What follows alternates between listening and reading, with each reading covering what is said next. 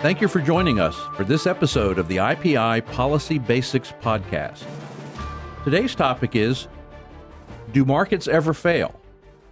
We're coming to you today from the studios of Salem Media Group in Dallas, Texas. I'm Tom Giovanetti, the president of the Institute for Policy Innovation. With these IPI Policy Basics podcast episodes, we are building an audio library on basic policy concepts and topics for those who want to learn and understand how to think about policy, or who may need to get up to speed on a particular policy topic. And so today we're going to talk about the issue of market failure. And our discussion today will be led by our resident scholar, Dr. Merrill Matthews. So, Tom, we're hearing a lot more these days, especially by people who really want to vastly expand the government, about market failures. And they're using this as a term to say something's wrong and we need the government to step in and fix it. So market failure is a deal. So I thought we'd look at this and ask, what is a market failure and what are we talking about here? So let's first distinguish between two different types, the academic definition of a market failure as opposed to the common usage, especially what we're hearing these days. The basic definition of a market failure is a market failure refers to the inefficient distributions of goods and services in the free market. That is what in economics we call a state of disequilibrium. And what it means is things aren't working out well. There's something happening. And we see this here recently in the issue of supply chains, right?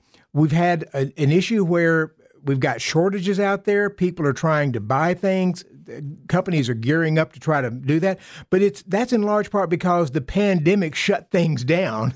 And so the supply and demand aren't equaling out right. That's a disequilibrium in the market.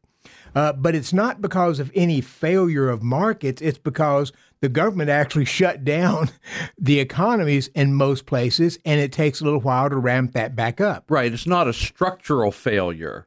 It's not an essential failure. It's a failure that is explained by a temporary external disruption. Right. In the free market, a disequilibrium like that is usually resolved in a relatively short period of time. And we see that happening right now as various companies are trying to gear up, get the shipping going and other things to meet the demand that's out there right now. If demand is stronger than supply, prices eventually start to rise, and that's what we're seeing in the supply chain stuff. If supply outpaces demand, then we typically see prices fall, and supply usually decreases in order to sort of create that equilibrium again that we expect to see and that they talk about among academics. So there is an academic versus the popular discussion. Academic economists usually discuss market failure in the context of economic theory that includes concepts like perfect competition. These are terms that generally are not part of the public discussion out there. And they concede that there are times when there are market failures in some areas, usually where the actions of one or more people have an adverse impact on others. For instance, the economist Jagdish Bhagwati, in his reference to in the Concise Encyclopedia of Economics says, and I'm quoting, "A market failure arises, for example, when polluters do not have to pay for the pollution they produce. But such market failures are distortions and can arise from governmental action as well."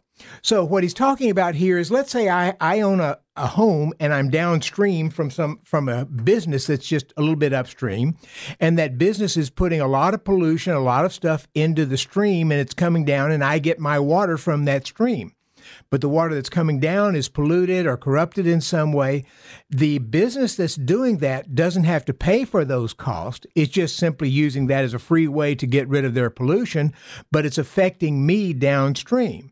And so they talk about, academic economists talk about that as a market failure. Or, for instance, space debris. This is something we're going to be hearing about more and more. We've been engaged in going into space since the 1950s. And since that time, especially in the 60s and so forth, we put things up there in space. Satellites, rockets have gone up there, material and so forth. Sometimes that stuff falls back to Earth and burns up, but sometimes it doesn't. And now that more countries and the private sector are getting involved in space, we're likely to find more and more space debris up there, which could end up It's probably not a problem right now because there's so much space, but it's going to become a problem if we continue using space for more and more things. And the question is, how do you get rid of that space debris? How do you get it out of there, and who's going to pay for that? So that becomes one of those issues where there is a market failure. There's no real way to do this because companies and countries are able to do this and just use it sort of free. You know, and because I and you as well are proponents of markets as solutions to problems, you know, I'm a little defensive on this whole topic of market failure. So it strikes me that we ought to differentiate, because you've already talked about a couple different kinds of market failure, right? The first kind you talked about was the idea of a temporary disruption from some external force. Right.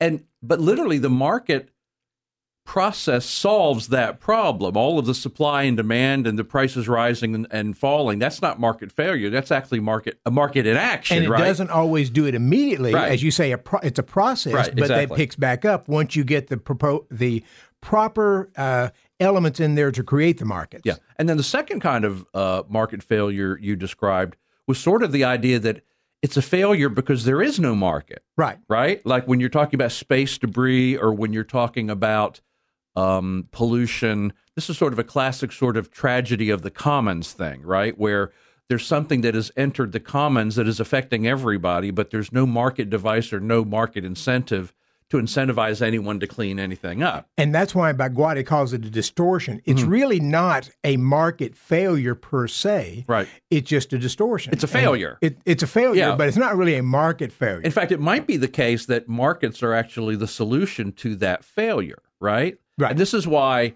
you know, free market folks have talked in the past about things like pollution tax credits, where you actually attach a value to pollution, right? So that it can be priced in the market and start to create some sort of incentives. This is why folks on the left talk about carbon pricing, right? Right. Because they see carbon pollution in the atmosphere through the very same lens, and no one has any incentive to do anything about it because there's no price attached to it. Right. So in a way, you know, our friends on the left actually want to advocate at least some forms of market devices by wanting to put a price on carbon. Right. But the popular, now, so those are a couple of definitions, but the popular definition in the public discourse today is somewhat different. Essentially, big government types use the term market failure to mean any result in the market they don't like. Yeah. So, for example, when Barack Obama was trying to move forth with a health care reform bill that ultimately was called Obamacare, he claimed that there was a market failure because people who were uninsured and ended up with a major medical condition couldn't go out and buy health insurance from a private sector company. He called that a market failure. I would say that's not a market failure at all.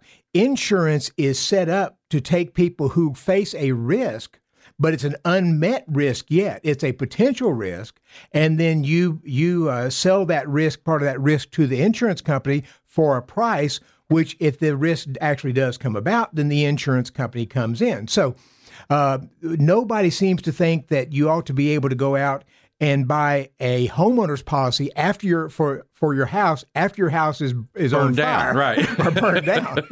Nobody thinks you ought to be able to go out and have an auto accident and then call your insurance agent and say, Joe, you know you're trying to sell me a car insurance policy. I'm going to take that thing, and incidentally, so send me a bill for that, and incidentally, I've got a wreck and I need you to pay for it. So insurance is there to take on risk that has not occurred. And what Barack Obama wanted the health insurance companies to do was to accept somebody with terminal cancer and begin paying their bills. Yep. And I remember this happened back in the 1980s in the issue of AIDS. As AIDS was emerging, people were being devastated by this, certain populations were. And I still remember listening to an advocate for that community on the radio saying, our people need insurance and the insurance companies won't take us. Why aren't they there for us when we need them? And then I thought at the time, why weren't you there paying your insurance premiums? Right, right. Because that's what they're there to do. Exactly. You pay the premiums, and then if the risk occurs, you're able to do it. Back in the late 90s, I got a call from somebody who had developed lung cancer. And he said, I've got lung cancer and I didn't pay for health insurance because it just didn't feel like I wanted to, I could afford it. And now I've got lung cancer and it may be terminal. And so I'm going out trying to get in health insurance and no insurance company will accept me. Yeah. What do I do? Right. And I said, it's a terrible situation. I'm sorry to hear that you had that, but you waited too long. The risk has occurred and the insurance companies are not required to take you. Yeah. The whole idea of insurance is not to just pay for every bad thing that happens, right? The whole idea of insurance is to guard against risk. And so you have to sort of be in the pool first, rather than wait till something goes wrong and then try to buy insurance. Now, this category that you're talking about now, this idea that the market is delivering a result that I don't like, mm-hmm. and so I'm going to call it a market failure. Right. This is where I think 99 out of 100 times when we hear people talking about market failure, it's in this category, right? It's someone doesn't like the result that a market has delivered, and so they think it's a market failure. And I think about, for instance, like we have something like 96.4% of all American households have broadband available to them. Mm-hmm. It's available. It passes their home. They don't all buy it. There are households who, for whatever reason, choose not to buy broadband, but it passes their home. It's available to them, right? So we've got a lot of people out there saying, oh, this is a terrible market failure. It's a terrible market failure. No, it's not a market failure. In fact, it's an incredible market success that we have made broadband available to 96.4% of American households. If someone chooses not to pay for it, that's not a failure in the market. And it's also not a failure in the market that, okay, so what's 100 minus 96.4? So like 3.6% of American households don't have broadband. That's also not a market failure because those households exist in remote geographical areas, distant rural areas where there's literally no business case to be made. There is no market for broadband in those areas. And so a lot of times in government policy, they see that kind of thing as a market failure. They blame the market. Whereas I think what we really ought to talk about is that the market is the best way to solve any possible problem that a market can address, right? But there are problems that a market can't address. And that's when you come in and look for sort of other alternative ways of sort of meeting those demands. But it's not a market failure just because you don't like the particular result that has come from a particular market. So let's talk about a couple more of them. One is public education and what we pay teachers. And I frequently hear in discussions on this, teachers are so important in public education. They take our kids and they try to educate them, and we just don't pay them nearly much. They are way underpaid for the value they bring to society, and that, they argue, is a market failure. Now, teachers are not as underpaid as they used to be. Mm. Some teachers, especially who've been teaching for a while, can do fairly well. But having said that, entry-level teachers, and if you've been there for a fairly short period of time, you probably don't make a lot of money. But that, again, is the market looking, and this is, of course, the government making these decisions, but there are people who are willing to work for that wage. It doesn't take a lot of education to be able to get to do that. It does take a lot of heart and willingness to be able to work with children. Mm-hmm. It's not a job that I would do, but it's a job that some people really, really love, and they've been able to find teachers to be able to do it at the market, at the wage that the state hires them at. Yeah. And so I would argue that that's not a market failure because you're able to find people who are willing to do that job at the prevailing wage. Right. If there were no one willing to teach for what a particular school district is willing to pay, then you might argue that there's a failure there, right?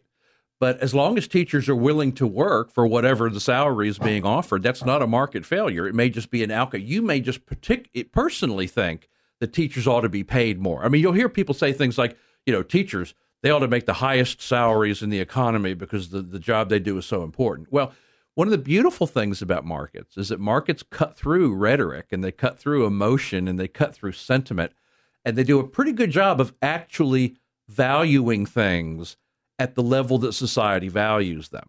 And, you know, if society really did think teachers ought to be the highest paid people in society, they would be the highest paid people in society. And, of course, if the government were not able to find teachers at the wage that they were willing to pay, the government would likely raise the wage. Well, right. And so you'd see that sort of as they raise the wage, you'd find people who would be willing to enter the market and you'd get that equilibrium of supply and demand. And this is literally what we're hearing right now in real time from, for instance, the Biden administration when they hear about employers not being able to get enough people to come back into the market and work. When they hear about restaurants and hotels and things that can't get enough workers, you know, they sort of sit back and snidely say, well, then pay them more, you know, pay them a living wage, you know. So like even the Biden administration is sort of granting this point that, you know, markets work. And if you can't get the employees and the skills you need at the price you're willing to pay, then you probably need to pay some more. And since we're talking about wages, another one that I've seen arguments for is that the failure to pay $15 an hour minimum wage is a market failure because there's somebody thinks you ought to be able to make $15 an hour regardless of your skills, regardless of your education, regardless of your work habits and so forth. And so they argue that that is a market failure and we have to have the government step in to do that. But the fact that we have a $7.25 minimum wage, but very few people make that, and far fewer make it today than did 4 or 5 years ago, or 6 or 7 years ago. So it's interesting that the market has raised the wages because people demand it. They're going up even more now as people are coming back from the pandemic. But again, just because I, as a big government person who thinks there needs to be a really high minimum wage set by the government, and the government hasn't done that, or businesses aren't offering that in every case, that is not a market failure. That is, in fact, a market working as companies and try to find people for and offer salaries. And if they are able to get people to those salaries, then that works for them. And, you know, I hate to be Johnny One Note on this, but markets are a process. They're not simply a given slice in time. So right now, as we record this podcast, for about the last 3 months, we've been hearing about, for instance, how expensive lumber has become. And it's become so expensive to build houses, and builders are having to, like, stop building houses because the cost of raw materials is so high. Well, for the last 3 days, the story in the news has been about how lumber prices are plummeting. Yes, I saw that. They're plummeting, because people were hoarding it. Right, exactly. So was it a market failure when lumber prices were higher than people thought they ought to be? Is it a market failure now when prices are plummeting? No, neither of those are failures. That's just markets reflecting supply and demand and things like that. If we've got time, I've got like a couple of other examples of things that have commonly been called market failures that I think we would say is just like the market in action, right? If you go back and think about a few years ago with the whole issue of music availability digitally and Napster and all that kind of thing, you had these piracy music services that came online where you could just download music for free. And the record labels and the owners of copyrighted music and stuff like that were screaming about how all this piracy and how it was hurting them, right?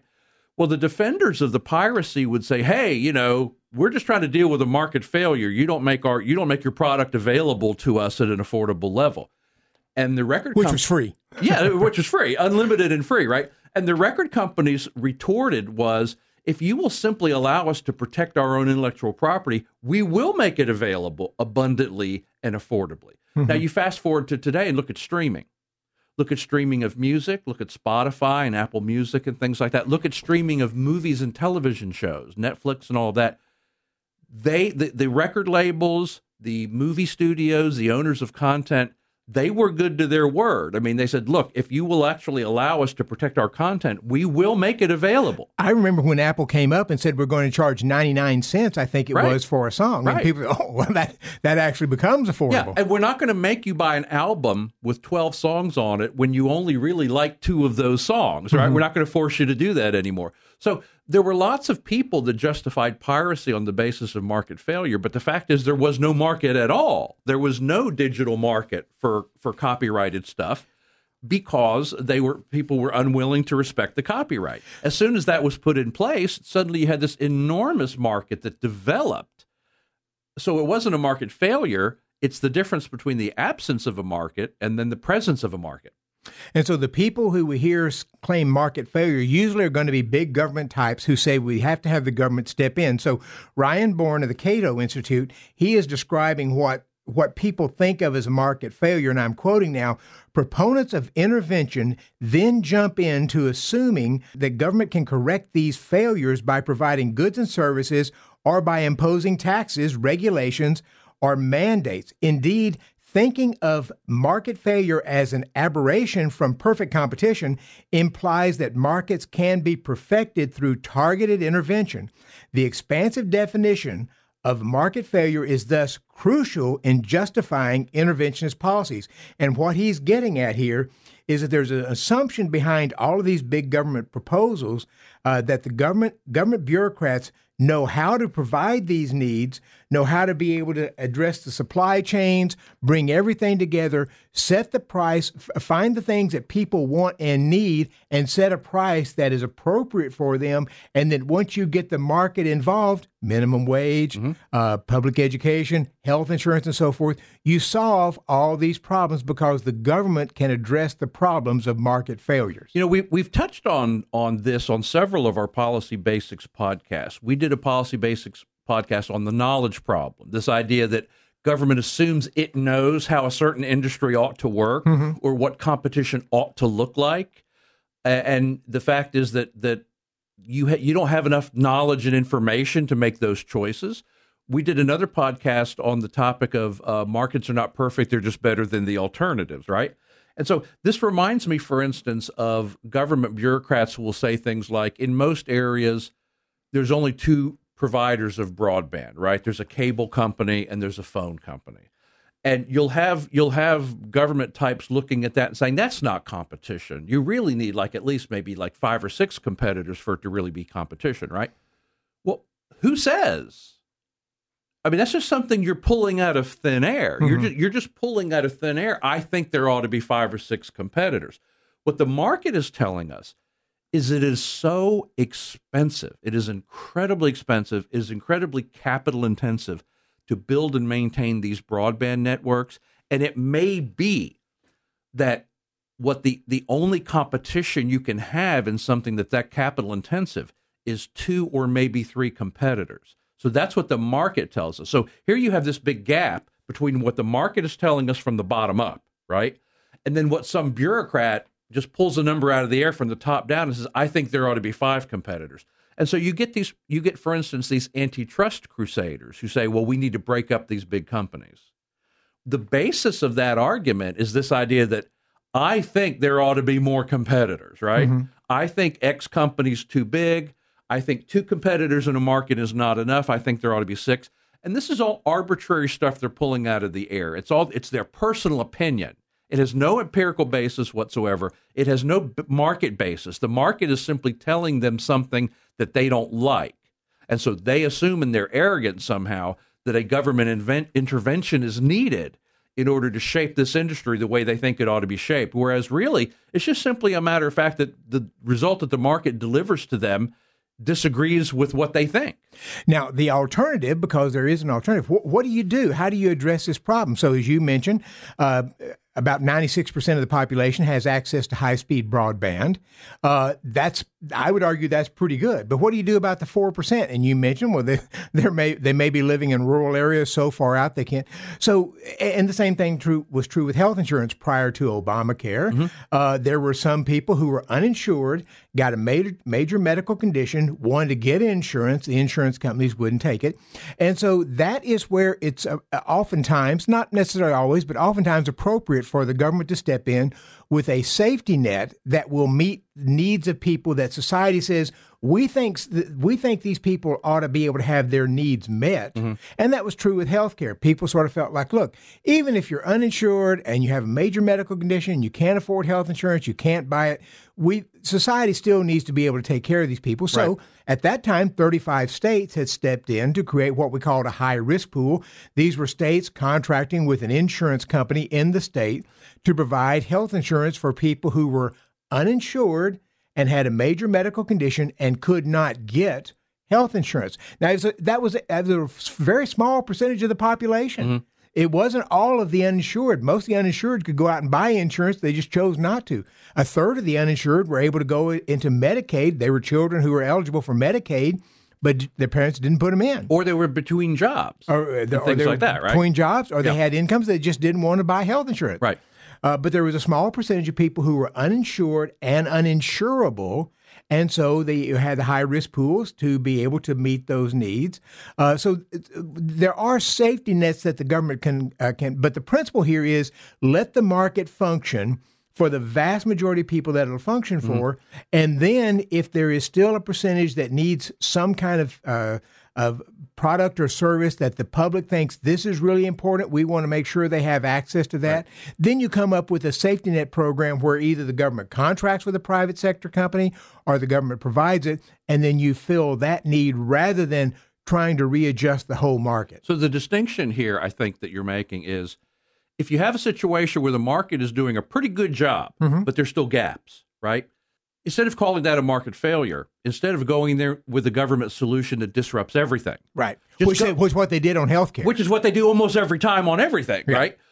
Go in with a distinct targeted government program that simply addresses the gaps. And to your credit, I remember when the ACA Obamacare discussions were going on, you were a big proponent of there are ways to address the problems of the uninsured mm-hmm. that will not turn the entire healthcare market upside down. But instead, we had to go the direction that turns the entire healthcare market upside down. There were ways to address the problem of the uninsured that did not disrupt the enormous majority of the healthcare market that was actually quite happy with the situation, with the insurance that they had, right? So, you know, even though we are limited government folks, I mean, we would always acknowledge that there's a role for government in addressing problems and gaps where markets are not succeeding in addressing it. Mm-hmm. But that doesn't mean the market has failed, and it doesn't mean someone needs to go in from the top down from the government and try to totally remake a marketplace. Right. Don't make companies do what the companies are not intended to do, right. which is reach out to people at high prices where they lose money. Yeah, exactly. Let the market work, and then if there's a segment there which is not having a need met, and society believes it should be, then you may want to have some kind of government program to meet that need. It's much less expensive. It's much less disruptive. That's not what they did on Obamacare, but that's the way to solve the problem. And in fairness, it's also not what President Bush did on the prescription drug benefit either, right? Right. I mean, similarly, there were ways to do a targeted program that simply addressed the relatively small number of people who couldn't afford their prescriptions. Right. People on Medicare, if I remember right, roughly 75% had prescription drug coverage. Mm. And there were some who didn't necessarily want it at the time. Right. But the Republicans at the time said, no, we are not going to do a limited targeted approach to address that need.